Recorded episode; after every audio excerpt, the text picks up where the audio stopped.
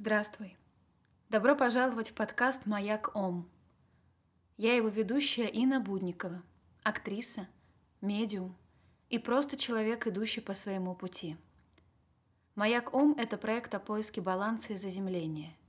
Я приглашаю в него людей, проводников, мастеров разных духовных практик, чтобы узнать, как человек может помочь себе и сохранить ментальное здоровье и обрести баланс в вихре современного мира — Серия первых интервью записана на Zoom в самоизоляции, поэтому представь, что ты снял трубку и случайно услышал чей-то телефонный разговор. Я благодарю тебя за то, что стал моим гостем. Мы начинаем.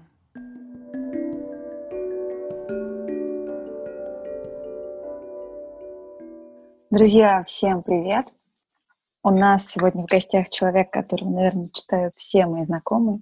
С нами сегодня Оля Осипова, предводитель ретроградного Меркурия, который наши будни делает гораздо юмористичнее, гораздо ярче. Оля, привет. Привет, привет, спасибо за представление такое. Спасибо тебе за то, что есть ты, и что действительно твой блог, я от многих людей слышала, что он э, рок-н-ролльный, и что он прям очень крутой и очень вдохновляющий. Спасибо, класс, приятно такое слышать. Расскажи, пожалуйста, как ты пришла к созданию ретроградного Меркурия? Э, сама астрология мне всегда, в принципе, была интересна, потому что меня всегда тянуло на что-то мистическое, отлетевшее, странное, эзотерическое. Э, и мне всегда еще хотелось объяснить какие-то события, ну, так как я журналист бывший, ну и настоящем тоже немножко. А, мне всегда хотелось объяснить какие-то, знаешь, э, события, которые происходят, там, например, идиотский закон какой-нибудь Диму Яковлева принимает или еще что-то. Мне казалось, что этого просто не может происходить в нормальном мире, э, и э, этому должно быть какое-то объяснение, знаешь, со стороны космоса. Ну, типа, какая-нибудь квадратура какой-нибудь планеты с какой, с какой-то другой э, вполне может это объяснить, а иначе я отказываюсь в это верить, что это происходит в реальности. Вот, и как-то, когда мы создавали э, сам издат «Батенька Трансформер», я решила стать директором отдела мистики экстрасенсорики, и ребята мне сказали, что должны быть у нас прогнозы в таком случае, какие-то гороскопы или еще что-то. И я просто в шутку начала изучать астрологию, начала писать какие-то прогнозы на неделю вперед, что вот в этот день что-то сойдет с ума. И как-то так пошло-пошло, э, и это стало одной из самых популярных рубрик вообще сам издата в свое время. А потом э, я отпочковалась и поняла, что я трачу довольно э, много времени на, э, на то, чтобы посмотреть и рассказать своим подружкам, там, можно ли в этот четверг постричь челку, а, норм ли будет перейти с работы на работу, э, ну и что-то такое. И я поняла, что я так много времени на это трачу, что проще будет завести какой-то маленький телеграм-канальчик для своих, где я буду просто все это выкладывать и рассказывать ежедневно. А потом это все как-то улетело уже совсем в космос, какая-то популярность пришла. Вот. И теперь меня называют популяри- популяризатором астрологии. Ну, это забавно. Вот расскажи, ты человек, вот наш подкаст называется «Маяком». Ты-то являешься mm-hmm. таким маяком для очень многих людей, для очень многих известных людей. Некоторые мои знакомые просто перепощивают твои посты себе в сторис прекрасными какими-то отзывами и комментариями. Как удалось тебе построить на том, что ты духовно, это все равно астрология, это духовная наука, а, духовно направляешь людей, как удалось тебе построить такой бренд, о котором уже говорят очень много, очень много людей? А, блин, ну хороший вопрос. Я не знаю, все как-то по интуитивно происходит. Мне кажется, дело просто в том, что мне это действительно нравится. Меня, правда, ну, я даже до сих пор не могу назвать это работой там, или чем-то таким. И я совершенно спокойно провожу там типа субботу или воскресенье за, э, за работой над э, Меркурием, над какими-то постами или проектами, которые от него пачкаются. Я боюсь такой миссии вести за собой людей, потому что я сама-то как э, слепой такой кутенок, знаешь, тыкаюсь по этой жизни, и вообще-то э, ни черта про нее, честно говоря, не понимаю. Единственное, потому что я понимаю, это что смысл жизни в отсутствии смысла жизни. Это все, что я могу эм, рассказать и объяснить э, людям. Вот. И это просто, ну, какое-то везение, и оно ровно из-за того, что я просто кайфую от того, что делаю. Мне кажется, вот как-то так. Я правильно тебя понимаю, что ты себя, ну, сказала, что таким назвала котенком, а, ты занимаешься, ты практикуешь что-нибудь еще помимо, там, не знаю, ми- практикуешь ли ты медитацию, йогу, какие-нибудь практики, ретриты? Да, и йогу, и медитацию. Угу, конечно. Ну, я вообще э, в этой теме, да, эзотерической лет с восьми, потому что у меня детство прошло, в общем-то, в медитациях, потому что моя мама была последователем Махариши, и она получила даже, кажется, у них там был такой собака силуэт Сан-Ситха. Эм, это динамические медитации, э, такие миротворческие миссии у них всякие были, то есть они летали куда-то там поближе к зонам конфликта, где они э, медитировали и там замеряли как-то вот, э, значит, рядом пространство, когда они медитировали, и говорили, что вроде как пропадали какие-то конфликтные действия на то время медитации и там, так далее. Поэтому меня это всегда э, заводило, будоражило, и я э, была м, адептом трансцендентальной медитации. Это вот то, что uh-huh. Линч любит. Потом я еще довольно много времени шастала по странам третьего мира, типа Африки, Индии, и я тоже довольно много проходила там всяких шаманских ритуалов, Э, тантра-практик, э, ну, медитаций, там, дыханий, дыхательных практик, и, ну, вообще там вот все. Я, мне кажется, я перепробовала просто все, что можно было. То, что-то не отвалилось по-прежнему. Ну, медитации и йога — это почти каждый день, ну, или там несколько раз в неделю. А остались у меня еще женские практики, это ecstatic dance всякий. Вот, когда я чувствую, что у меня немножко плохо с вот этой моей лунной частью, э, с женской, я теряю когда немножко, потому что у меня мужской, так называемой мужской энергии чуть больше, чем женской, и я работаю вот э, с экстатик дэнсом. А какой ты сделала вывод, э, потому что, слушая тебя, я понимаю, что твой опыт, ну, как бы так как это еще укореняется с детства, а с детства мы впитываем гораздо что-то большее, чем просто знания, которые там мы получаем после 20, после 18 лет, все равно, потому что наш мозг, он как-то по-другому воспринимает всю информацию, которая подается. Какой ты можешь сделать вывод, э, вот как человек, прошедший такое количество практик, они имеют вообще смысл? Потому что иногда люди практикуют, практикуют, и потом а, начинает бухать, и жизнь становится гораздо лучше. Не, ну, от того, что ты будешь бухать, жизнь твоя вряд ли станет лучше. Прибухивать, может быть, или выпивать там. А, ну, у меня это как-то, ну, не идет в разрыв. А, короче, я, я из тех йогов, которые, знаешь, в коврик сворачивают бутылку вина, если практика после 11 заканчивается, потому что для меня, типа, око медитация и, и винишко выпить. Я мне кажется, что, конечно, имеет э, смысл все, что дает тебе успокоение, наполняет твою жизнь вообще хоть каким-то смыслом. А, если тебе проще ходить в церковь и целовать икону э, вслед за бабками, ну, значит, ты таким образом как-то стараешься вспомнить, что ты помимо набора а, каких-то функций, да, ежедневно еще там а, каким-то образом соединяешься вот с тем чем-то далеким, духовным и интересным, да. Мне вот проще через астрологию, да, там, медитацию и так далее. И там, ну, и искусство, кстати, тоже в эту же степень. Все практики имеют э, смысл, если, если ты им доверяешь, если, если ты умеешь вовремя остановиться. Потому что есть у меня несколько знакомых и несколько примеров на моих глазах, когда люди вовремя не остановились, совсем уже отлетели от реального мира, и вот это, мне кажется, что не очень ок. Но если им так классно, то ну, вот, кстати, про отлетели. Это очень хорошая тема, потому что иногда вот это, знаешь, включается комплекс отличника, когда тебе кажется, что мне нужно успеть все. Мне нужно и туда пойти, и в 5 утра на йогу, и в 11 вечера нужно сделать медитацию, а в течение дня мне нужно еще написать 108 аффирмаций, и потом еще по четкам э, прочитать мантры, и все это нужно носить 24 часа в сутки, и так целый месяц. Вот как, скажи, как человеку заземляться, умеете заземляться и как бы ощущать, что я стою на ногах, у меня есть работа, у меня есть друзья, у меня есть там знакомые, моя какая-то реализация вот в нашем, во внешнем мире. Как человеку научиться э, не так далеко отлетать? это замечательный вопрос. Я бы хотела кому-нибудь задать, тебе, например, или еще кому-нибудь.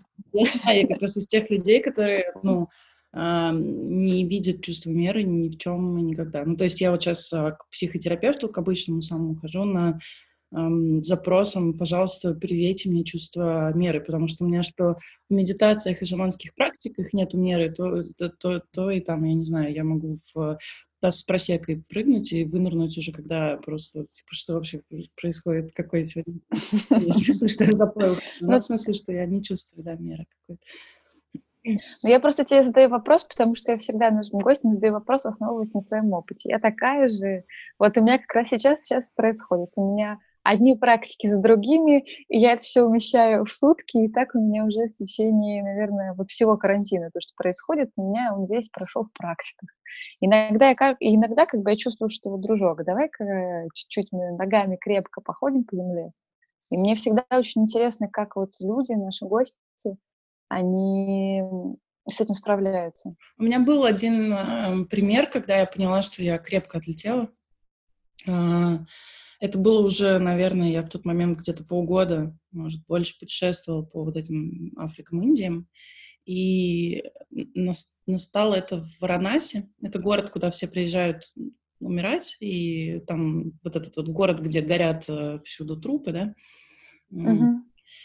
И в какой-то момент мы сидели на набережной с моими друзьями, которых я там подцепила на этой тантре, да.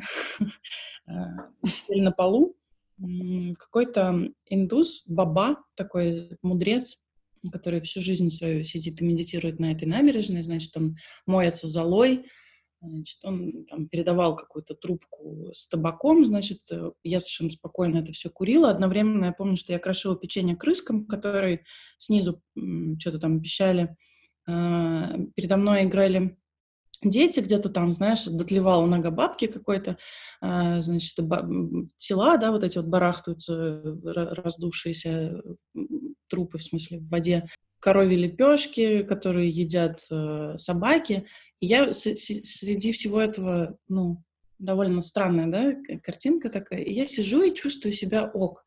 И вот в этот момент я вдруг как будто бы немножко, знаешь, со стороны глянула на это все и подумала, твою мать, вот сейчас э, срочно надо брать билеты и вспоминать вообще, что есть реальная жизнь, что не то, не тем ты хотела заниматься, Оля, когда ты э, долго штудировала учебники, да, там шла к своей цели как журналист или там как кто-нибудь еще. Не хотела ты, чтобы у тебя свалялись волосы в дредов какие-то грязные, и ты бы в Варанасе, значит, вот, раздавала чай или там в Гоа пела бы с бубном э, всю свою жизнь. Я как-то вовремя тормознула. Ну, это же зато тебе дало такое большое осознание, тем более Варанаси — это город смерти, и там же она всегда рядом. Мне кажется, там эта граница, ну, ежемоментно стирается, когда ты только вот начинаешь нащупывать эту атмосферу города. Как ты относишься вообще к смерти? Ты э, имеешь к ней какое-то особое отношение, или это для тебя биологические часы? А, я только недавно, благодаря психотерапии, э, терапии, я поняла, что я дико бояться стала смерти. То есть я на самом деле поехала в Варанаси для того, чтобы... Меня всегда феномен смерти интересовал прям очень сильно. А, я читала очень много всегда, и, и книги меня, знаешь, будоражили, которые, где, где была смерть. И там, если я вдруг цеплялась, э, глаза, глазами зацепляла какой-то заголовок про смерть, я обязательно шла читать эту статью. Мне всегда было интересно. И в Варанаси действительно ты права, там как будто бы стирается эта граница, и ты начинаешь к этому относиться, ну, как-то более философско и более привычно оно тебе, что ли, становится. Но вот как только я оттуда уехала и осталась наедине с собой, да, там, в большом городе и так далее, я поняла, что нет, я ужасно ее боюсь, и боюсь все, что с ней связано, и старости, и я не понимаю, куда это все, куда мы катимся, да, после смерти, и меня эта неизвестность почему-то очень сильно пугает. Твое окружение принимает тебя с твоими поисками в практиках, э, с твоим колебанием вот таким между реальностью и между такими э, иногдашними отлетами в практики или вот что-то mm-hmm. космическое, неземное? Ты знаешь, э, я в последнее время даю консультации знакомым, которые спрашивают, э, как я сделала камин-аут о том, что я, значит, вот э, эзотерическая тетка отлетевшая. А дело в том, что у меня не было никогда этой границы. Ну, серьезно, я настолько с восьми лет для меня было ну, привычным погонять мяч там с ребятами во дворе, да, а, поиграть в какие-то куклы, я не знаю, а потом пойти сесть и медитировать и понимать и принимать, что у тебя есть там какое-то астральное тело, там какая-то душа. Эм, ну, то есть у меня нет никаких противоречий между тем и этим миром, и я какая-то всегда такая была, и там, ну, даже вот мой парень, он довольно скептично относится ко всей астрологии и ко всему остальному, но при этом он э, с большим уважением и пониманием относится к тому, что, ну, вот, ну, какие-то камни опять ей привезли, там что-то кристаллы она разбрасывает. Здесь шампунь лежит, нельзя. По дому где-то. Ну, хорошо, надо посмотреть битву экстрасенсов. Давай в субботу сядем, посмотрим типа, я люблю на YouTube ролики, как люди строгают, э, там, не знаю, стол, а ты любишь э, экстрасенсов. Баланс. А вот э, мы сейчас, кстати, вот ты рассказала про своего парня, как вообще можно найти баланс, вот если кто-то, ну, вдруг так случается, что не принимает каких-то твоих интересов, или ты понимаешь, что, ну, как бы ты не готов уходить, ну, вот в полностью в эзотерику, да, в мистику, духовность, потому что понимаешь, что еще есть работа, и она требует немного каких-то твоих других компетенций. Mm-hmm. Как вот этот баланс, как ты думаешь, можно найти, нащупать? Ой, ну интересный вопрос. Мне просто сложно, сложно на эту тему рассуждать, потому что у меня действительно нет, э, ну, нет никаких противоречий между этими тем. Но в любом случае все части в себе нужно принимать. Ну, то, что в нас поровну там мужского и женского, то, что у нас, э, не знаю, поровну плохого и хорошего в том числе, да, что э, ярость или грусть — это такие же эмоции, как э, смех и радость. Но мне кажется, что баланс вообще довольно сложно искать, если ты по знаку зодиака не весы, да? А, но если, если тебе действительно нравится то, то, чем ты занимаешься, то точно не нужно стесняться, во-первых, рассказывать об этом и как-то это прятать куда-то. Э, потому что чем больше мы прячем, тем потом вероятнее оно все вспучится и хуже только обернется. И вообще запрятанные какие-то свои желания или там пристрастия, они потом выражаются в ярости, сдавленных челюстях, и все это приходится потом прорабатывать. Вот. А вообще противоречий между эзотерической штукой и реальной жизнью, ну, их, их действительно нет. Ну, типа, астрологии ты можешь объяснить, э, не знаю, что цена на нефть, да, дорожает, ой, падает, наоборот. Одно другое дополняет. А ты даешь сейчас консультации астрологические? Приходят к тебе люди? Да, постоянно. Я, честно говоря, ну, все реже и реже берусь, потому что у меня очень мало просто времени Меркурий отнимает. Потому что Меркурий — это не только Инстаграм и Телеграм, это уже давно выкатил за пределы, и там куча проектов каких-то. А, но да, астрологические консультации я по-прежнему иногда там несколько раз в неделю сажусь и делаю ты нашла какую-то свою... Понятно, что это все из тебя, потому что ты абсолютно производишь впечатление очень открытого человека, старающегося и принимающего себя абсолютно каждый, mm-hmm. в любом своем проявлении. Ты подаешь информацию так, глубокую информацию, классную информацию, которая как бы она эзотерическая, там, она астрологическая, но ты подаешь это так вкусно, что это реально как бы хочется читать и читать. Вот в, в чем твой секрет?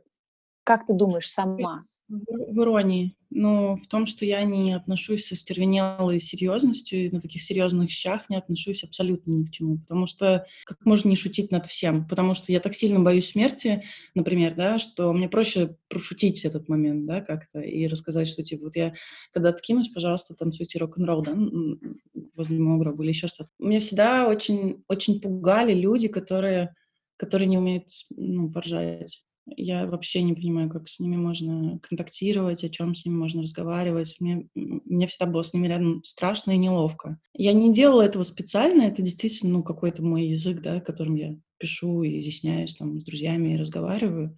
Вот. И мне кажется, что я как раз и объясняю такую большую, довольно страшную, странную для всех часть э, астро... Ну, ведь сама же ты понимаешь, что астрологи, ну вот я недавно нашла какой-то рейтинг астрологов 2020, и эти люди, и эти фотографии, и этот сайт выглядят как такой огромный привет из 96-го года. Знаешь, такое ощущение, что я просто села в машину времени и отлетела обратно на 20 лет, как будто не было там, знаешь, никаких айфонов, что не сняли люди ковры со стен.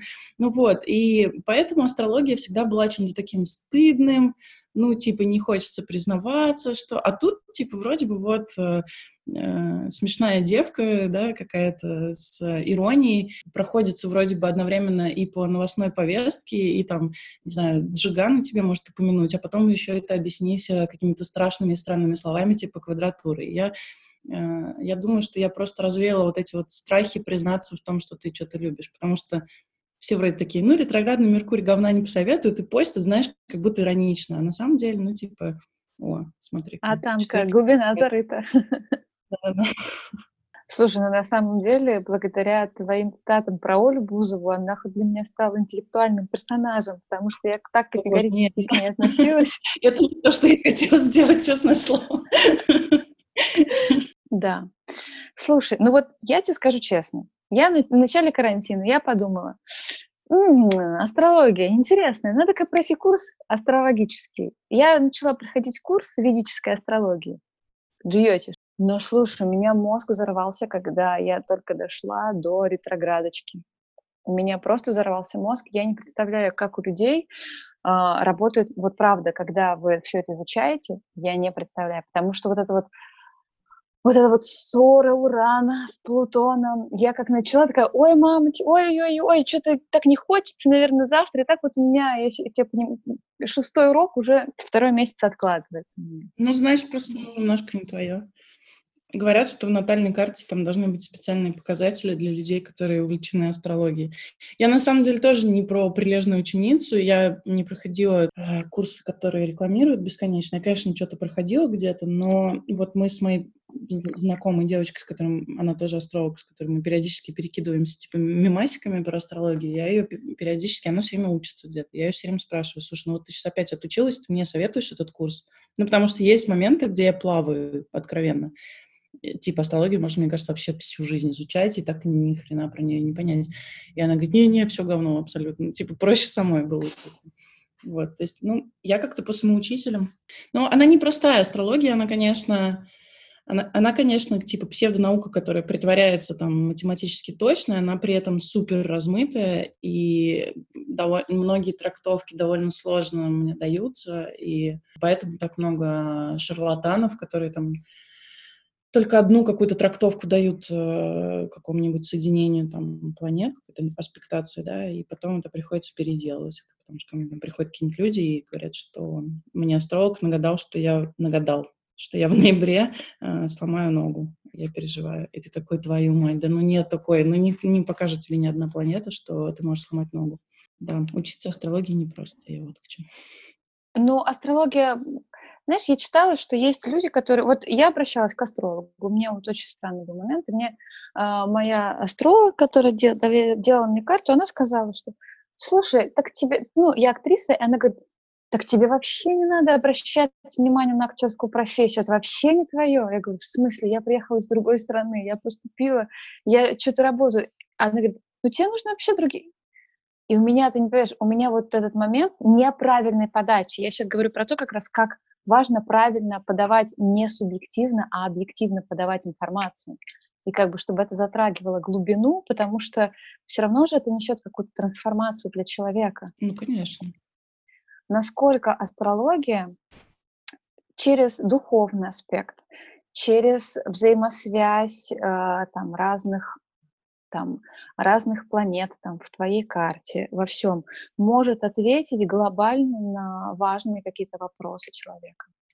Она тебе может э, быть костылем, она тебе может стать самоучителем, она тебе может э, карту да, дать, но проверять и тыкаться тебе придется все равно самостоятельно. Астрологи не могут помогать э, принимать решения, они не могут тебе нагадывать, они не могут тебе...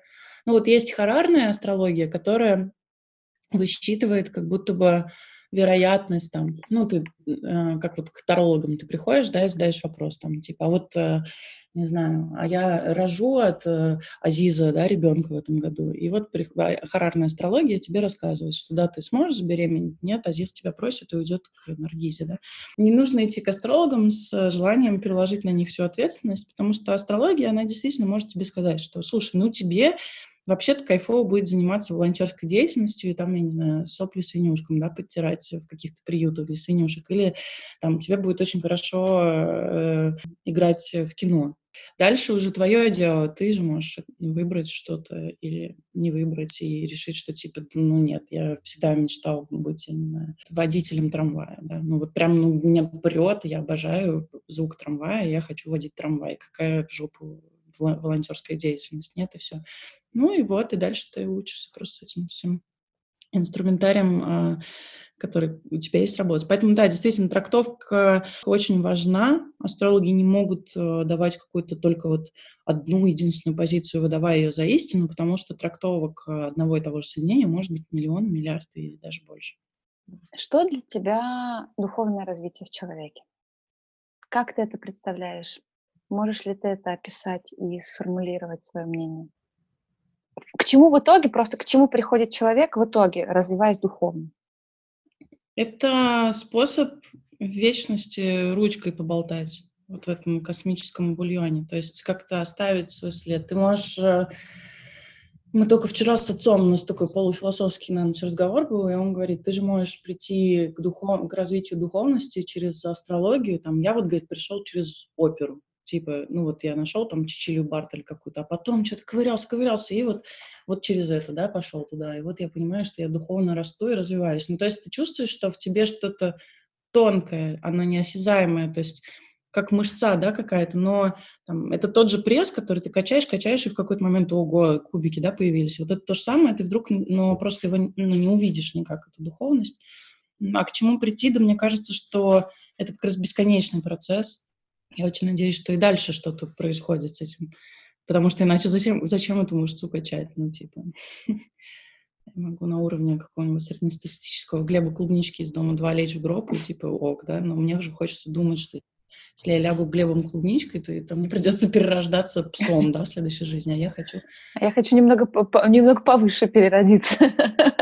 В касатку. Я хочу быть касаткой, поэтому я должна прочитать еще 160 тысяч книг и так, хорошо. А расскажи, пожалуйста, вот современный мир, да, сейчас вот перед тобой там есть какое-то лицо, аватар там современного человека нашего. С позиции Оли Осиповой ретроградного Меркурия, как ты можешь описать э, вот наше поколение, которое вот живет вот здесь и сейчас, вот в этом двадцатом, двадцатом? Ну, мы люди, которые решили наконец-то о себе позаботиться, иногда даже чрезмерно мы войдем, мне кажется, в историю как поколение, которое э, привило моду к тому, чтобы себя жалеть, э, привило моду к психическим расстройствам. Какая-то прям романтизация дичайшая идет э, психических, психиатрических даже расстройств каких-то. Какое-то поколение более осознанное, что ли. Ну, то есть вот в этой заботе о себе мы подходим со всех сторон. То есть здесь речь не только о том, что мы пытаемся есть брокколи, да, там, пить смузи и э, качать мышцу интеллектуальную. Но мы еще вот э, скачиваем какие-то там приложения для медитации, изучаем там что-то себя со всех сторон, ходим к психологу. Как ты думаешь, вот что-то вообще изменится? Или все вернется на круг? Нет, понятно, что что-то изменится, но в глобальном смысле, что будет происходить с, с людьми, потому что многие потеряли работу, многие нашли новую, многие потеряли себя, нашли себя. Что вообще, как взгляд наш будет, куда направлен?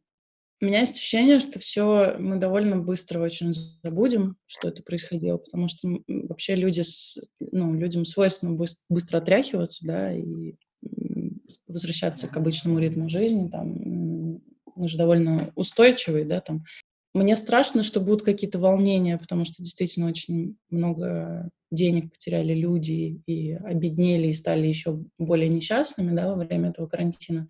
Но вообще все это время как будто бы всеми планетами, знаешь, то есть сейчас же ретроградных планет дофига, и ощущение такое есть, что все планеты и вообще все вокруг просто орет. Пожалуйста, человечество, замедлись чуть-чуть, ну, типа, хватит этой суеты, что же вы, типа, не можете угомониться, посидите дома, посмотрите на свою жену, типа, взгляните внутрь себя. Может быть, кому-то это... Мне-то точно этот карантин сильно подпортил нервы и одновременно довольно сильно помог. Я прям многое про себя стала, что ли, понимать. И я очень надеюсь, что у людей как- как-то вот было время наконец-то себя хотя бы чуть-чуть услышать, что они не все это время, я не знаю, пробухали или проиграли в компьютерные игры. Да, потому что это было очень важно.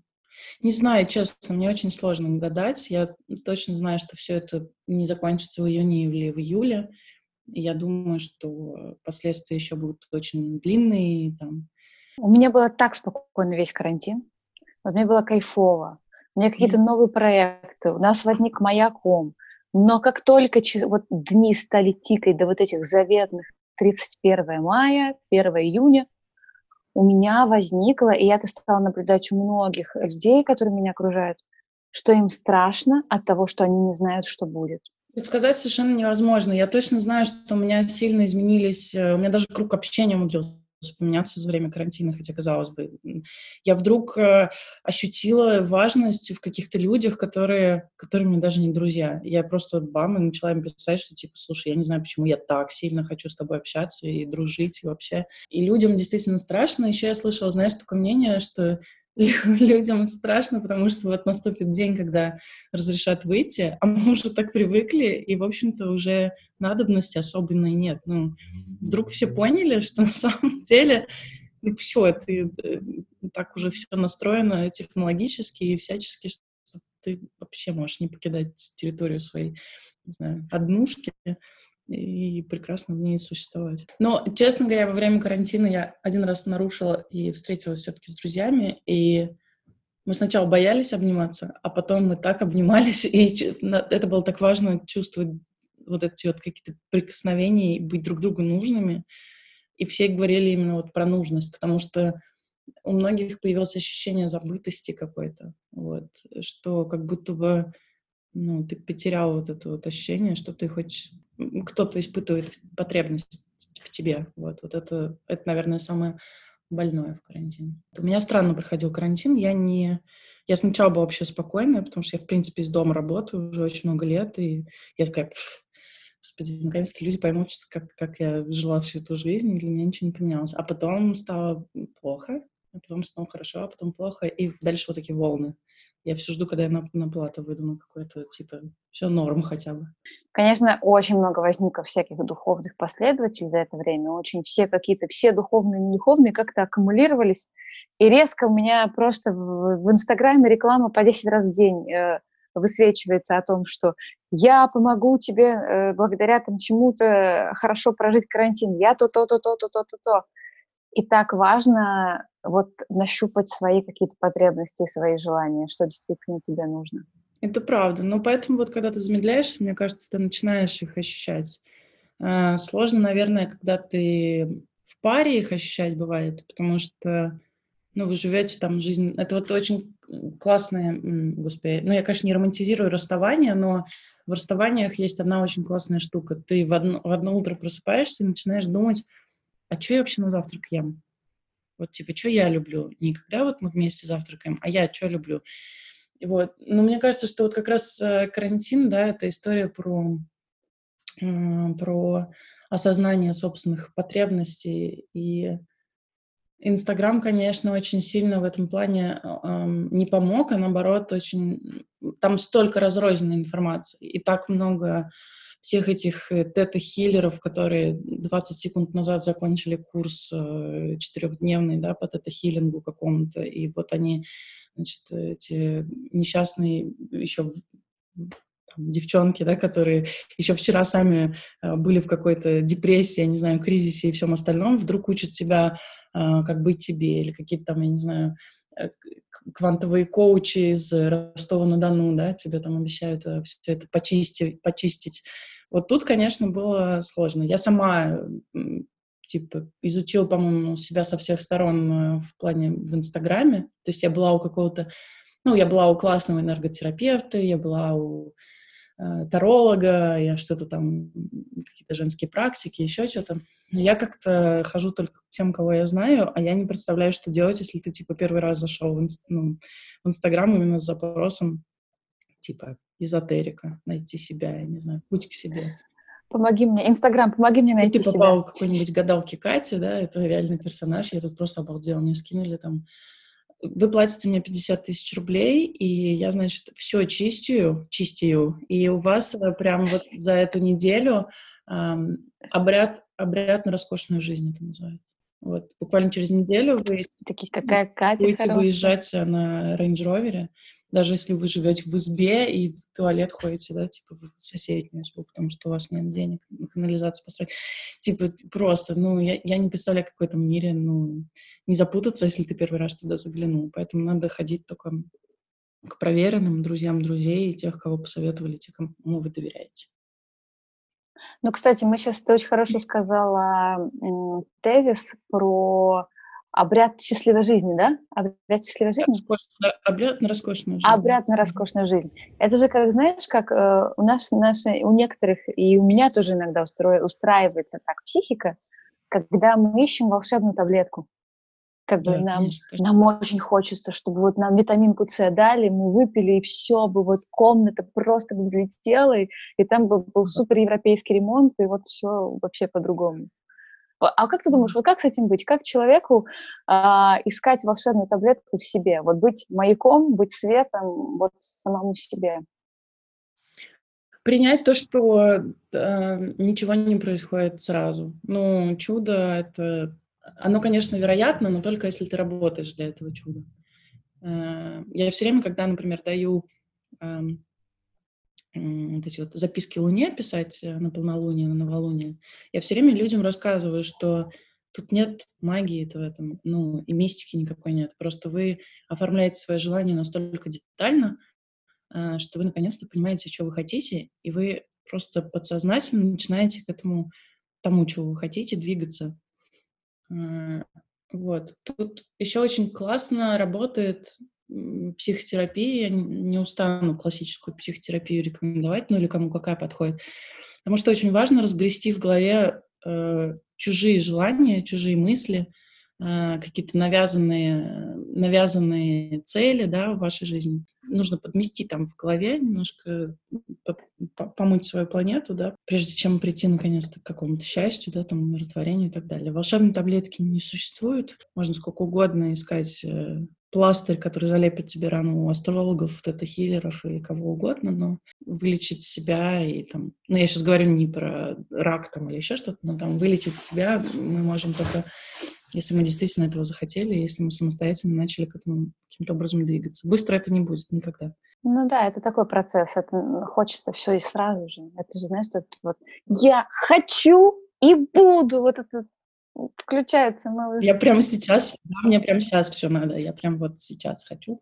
Я сама с этим работаю, учусь. И очень сложно мне это дается. Я тоже периодически попадаюсь э, на какую-то штуку и иду за, за светом, как будто бы вот за какой-то волшебной таблеткой, и в очередной раз просто бьюсь головой и понимаю, что ее нет. И типа потираю ушиб, знаешь, такая, ладно, пойду поработаю. Оля, я тебя очень понимаю, это вот у меня сейчас тоже. Я как на, как на волшебную таблетку в какой-то момент подписалась на марафон Блиновской, про, на марафон желаний. Я думала, Леночка, сейчас мне, на, мечтаю сейчас. Да-да-да. Ну, съела таблетку. Не, ну, главное, что, чтобы тебе это не навредило никаким образом. То есть э, главное, чтобы ты там что-то вы, вы получила для себя, осознала, да, то, что ты на самом деле хочешь. Ну и по башке бы получила за то, что ты в волшебство веришь. Ну а как, понимаешь, а как без, а как без волшебства? Это же тоже вот этот наш момент, что нам кажется, что, ну, по идее, если мы что-то делаем, как бы, по крайней мере, с собой уже, как-то исцеляя свои страхи, свои, там, принимая э, свой лишний жир на боку или там второй подбородок, или, например, когда ты принимаешь, что, ну, окей, ну, как бы, когда там, ну, да, я сейчас в таком положении, я это принимаю, и это, мне кажется, уже является каким-то волшебством по направлению к тому, что мы хотим через принятие. Да, ты абсолютно права. Вот в этом и есть волшебство. Это твой собственный марафон длиной в твою целую жизнь. Вот, и ты идешь к своему желанию, к цели. Надеюсь, не сворачивай. Очень, я очень надеюсь, что вообще э, как-то у всех у нас, знаешь, как потому что вот у нас у всех очень много желаний. Ну, как бы кажется, что нет, должно же быть одно, а потом думаешь, сфига ли должно быть одно желание? Если хочется и тем, и тем, и тем заниматься, почему нет? Угу. Ну да. Ну вот тут как раз я о том, что важно осознать, что из этого не твои желания. Что-то тебе мама там в детстве сказала, что ты должна хорошо учиться. Вот. А может, тебе не хочется хорошо учиться? Может, ты вообще хочешь бросить университет, я не знаю, босиком шлепать в Новой Зеландии, да, по песочку. Тут очень важно вот эти вот чужие желания от, отскрести от себя.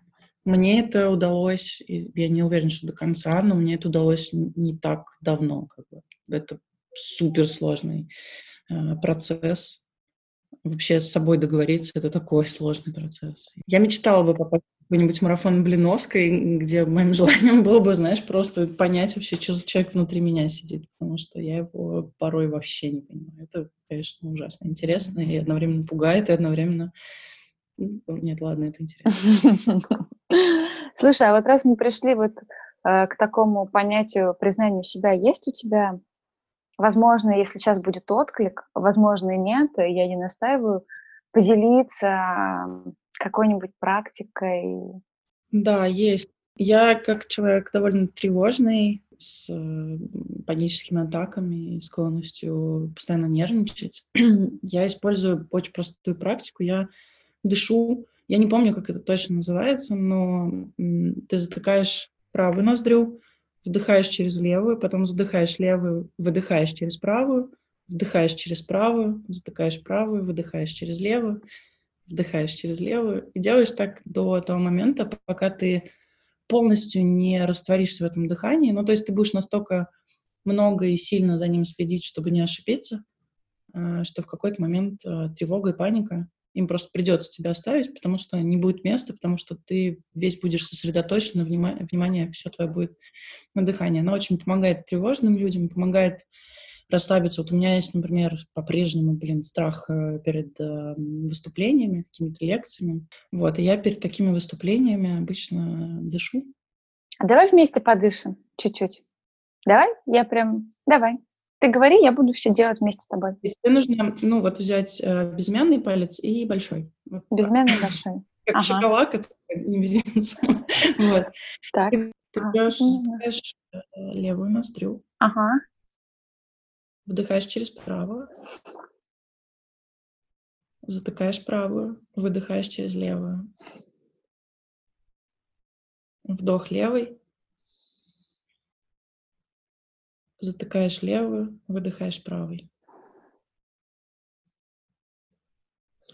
Вдыхаешь правый, затыкаешь правую, выдыхаешь левый. Можно это делать с закрытыми глазами. И вот я даже сейчас закрою глаза, и у меня даже сейчас по стволу э, позвоночника идут мурашки. С каждым вдохом и выдохом хорошо бы удлинять дыхание до тех пор, пока ты полностью до краев не будешь заполняться воздухом. Можно представлять, что ты дышишь в какие-то отдельные части тела. Например, если у тебя напряжена челюсть, что часто бывает, ты дыши в челюсть прям. Если э, ты чувствуешь какой-то нервичок, можно дышать в живот, вниз живота корневую зону, ну, вот там, где попа, где копчик. Можно представлять любую часть тела и дышать в нее, представлять, как она полностью заполняется воздухом. Вот. И дышать, дышать. Слушай, очень дает опору такое ощущение. Заземляет, да, и заземляет, расслабляет. Но вообще дышать очень полезно. Вообще дыхательные практики такие, они даже порой э, пранаямы, например, вообще это же супер круто. Я не знаю, пробовала ты или нет? Угу, да. Они бывают экстремальные пранаямы, когда люди вообще уже в обморок падают, или там какое-нибудь холотропное дыхание, но мне нравится какая-то обычная пранаяма, потому что в обморок я могу упасть и в, другом, когда буду нервничать, а я хочу, чтобы дыхание помогало мне как-то. Ну, прана, жизнь. Что главное в жизни? Радоваться. Е. Оля, это было очень круто. Да, мне очень понравилось с тобой разговаривать, и классно, что мы подышали. Все успели сделать. Спасибо тебе, это было, правда, очень интересно, мне очень понравилось, прям очень легко, свободно, прям очень круто. Спасибо большое.